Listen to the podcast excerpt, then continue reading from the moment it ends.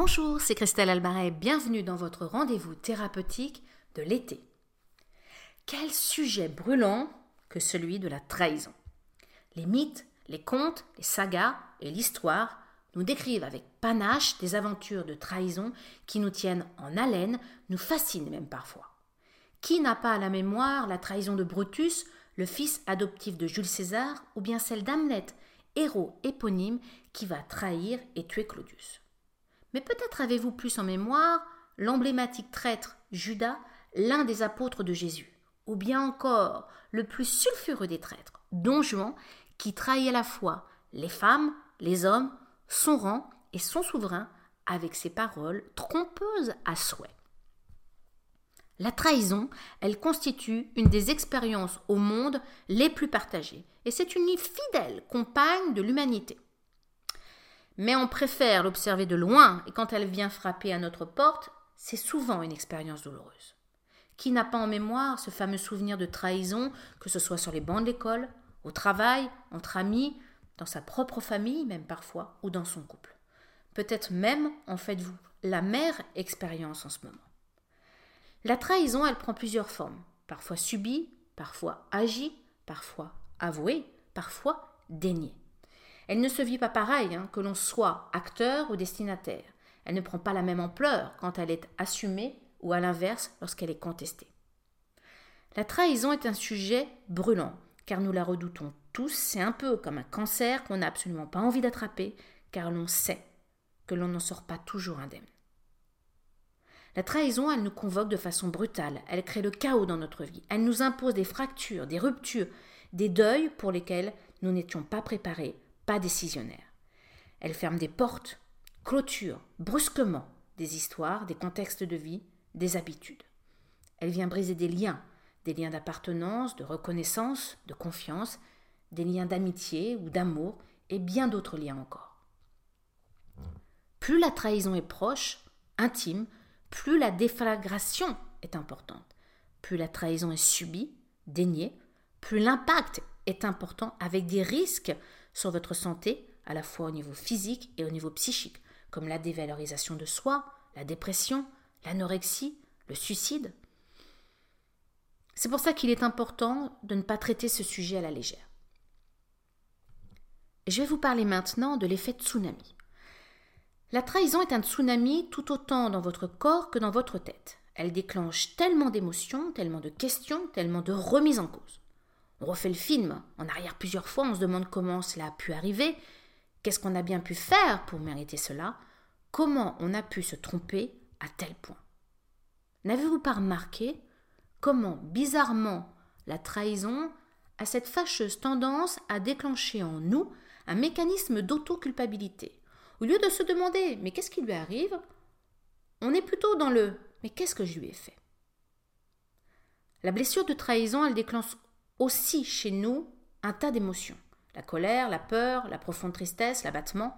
On peut même passer par des envies de vengeance parfois. Votre cerveau tourne à plein régime. Vos trois cerveaux tournent à plein régime. Le cerveau émotionnel qui ressent, traite les émotions et les sentiments. Le cerveau réflectif qui pense, essaye de traiter les données de façon rationnelle. Et le cerveau primitif qui réagit en fonction des signaux sensoriels et qui est agité par la colère, la peur, la tristesse et d'autres émotions encore.